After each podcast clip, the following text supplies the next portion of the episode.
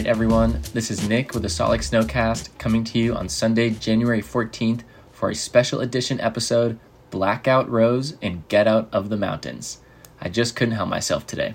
I woke up this morning and just had a feeling that I wouldn't be skiing. I checked the Utah Avalanche Center advisory for the Salt Lake area mountains and saw that we had an all black rose telling me it was in extreme danger on all aspects and all elevations. So I reached out to my friend Kiira Antenucci, who's a lead guide and avalanche forecaster with Utah Mountain Adventures, and asked if she could come on the show today to chat about these unique conditions. Kiira, these snow totals are certainly impressive. However, it's not super uncommon for us Wasatch skiers and riders to wake up to a foot or two overnight or within 24 hours. We always get a lot of snow. That's why we live here. So the question becomes what makes these conditions different than other big storms we have? Basically, how did we get here? That's a great question. Um, we've got a number of things going on, and what I like to just start with is our recipe for an avalanche. Right, like we need a slab over a weak layer on top of a bed surface, and then a trigger. Triggers can be anything from uh, natural, like if we're adding more weight uh, via new snow or wind. They can be humans, artillery, and even animals our slab setup is going to be this new storm that's coming in or any of that wind slab that's building. And our weak layer is going to be that December dry layer, right? Or that December drought layer uh, that formed when we had a period of high and dry.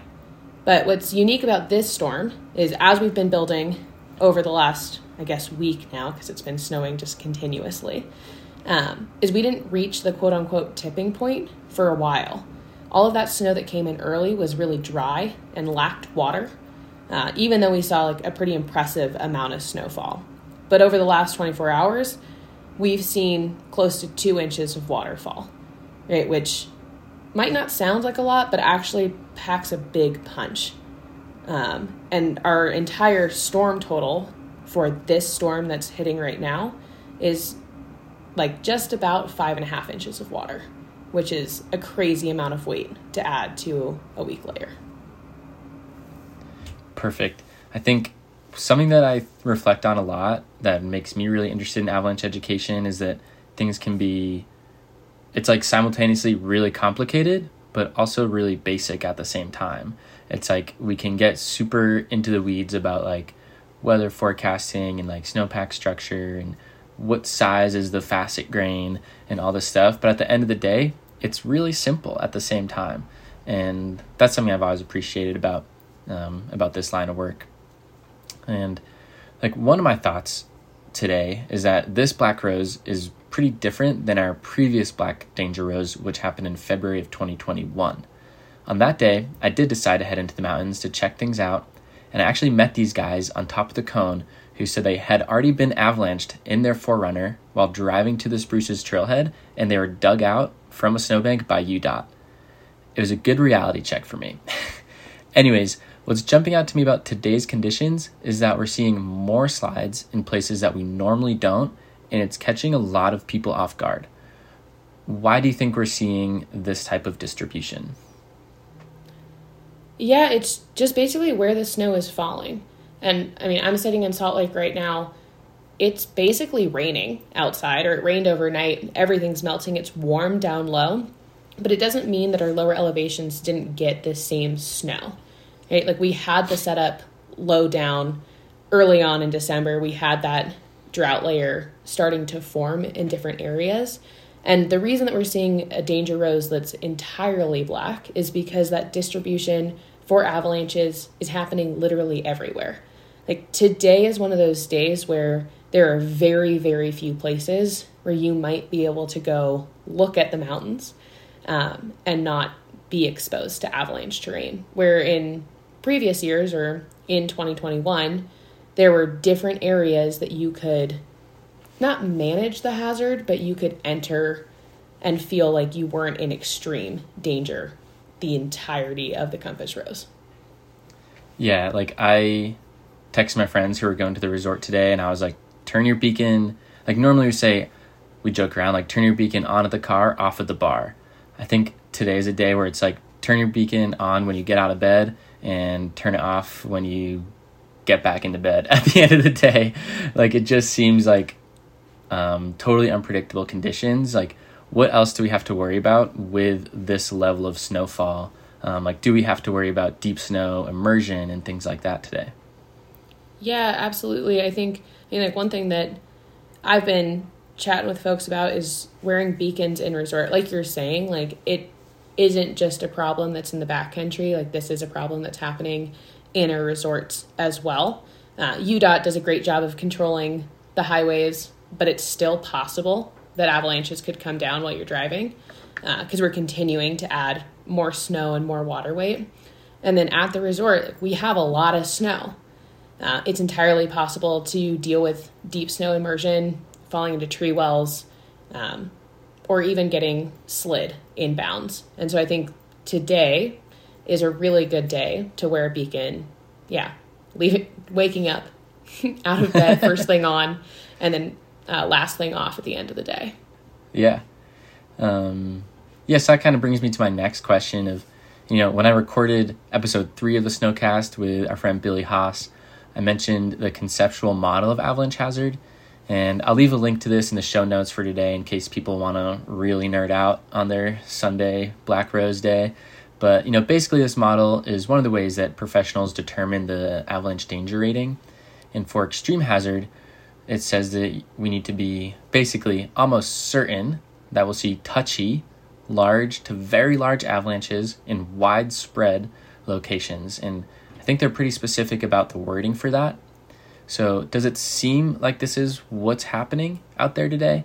Or, yeah. Yeah, I would say that it matches pretty much to a T.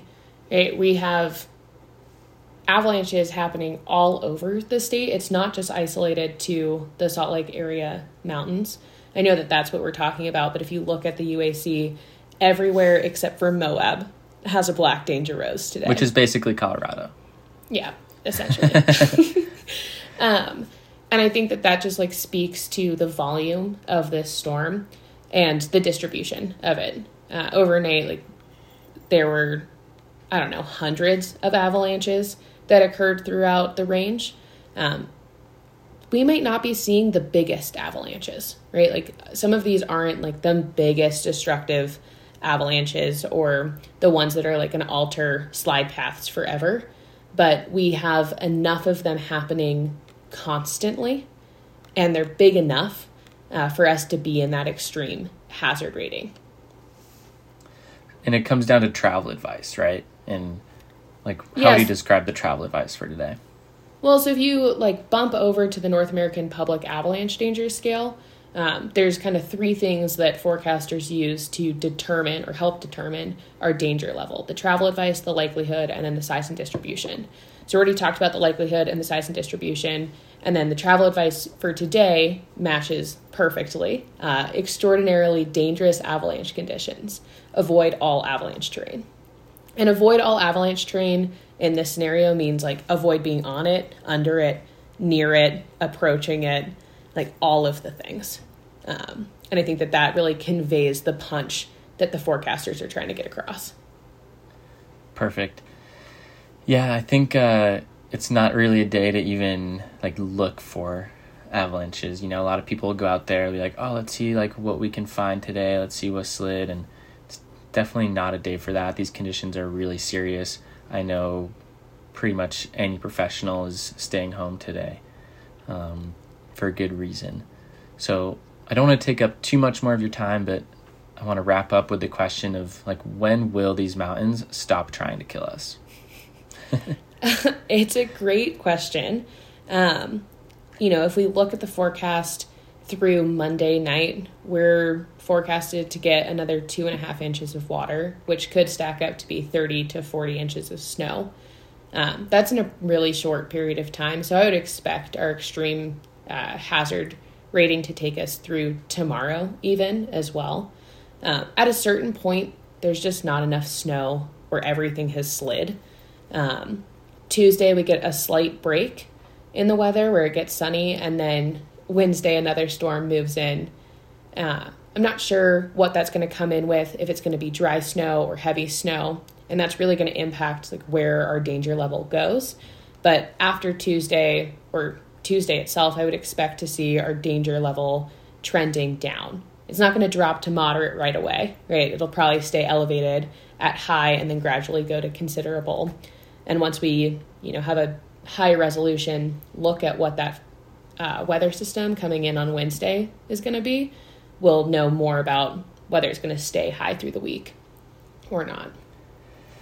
Yeah, and hopefully it's not still high by like early next weekend because that'll be, I mean, at that point it would be almost like eight days of like high to extreme danger, which is just a lot for us to handle mentally. And we've obviously already had two pretty major incidents in the Wasatch and um, stoked that everybody's okay. But I think when you get those long periods of high to extreme danger, um, even long periods of considerable danger, that's when you start to see things start to pop off more with um, backcountry users. Yeah, totally. I also think that, you know, now that we've hit this extreme level, I'm hoping that people see that we're hitting that we're not hitting the tipping point anymore. We're at the tipping point. Right? Things are like popping off. There's no more needle to thread. Whereas before when we kept seeing our water totals and our storm totals climbing, we weren't necessarily seeing the distribution of avalanches uh, as you might expect. And there was a lot more uncertainty about when and where they were going to happen. And now, you know, the mountains are angry. they're just, they're letting everything rip everywhere today. Yeah. Well, that seems like a good place to wrap up. Kiira, thanks for joining me for this last minute special edition episode today. I'm looking forward to having you back on the show once things are a little bit more normal so that our Wasatch community can get to know you even a little bit more. I look forward to it. Thanks for having me. Thanks. We'll be back with a full episode at the end of this week. Until then, like we were just talking about, we can expect more snow before a quick break on Tuesday, leading us into our next storm system that will land sometime midweek. Thanks for being here.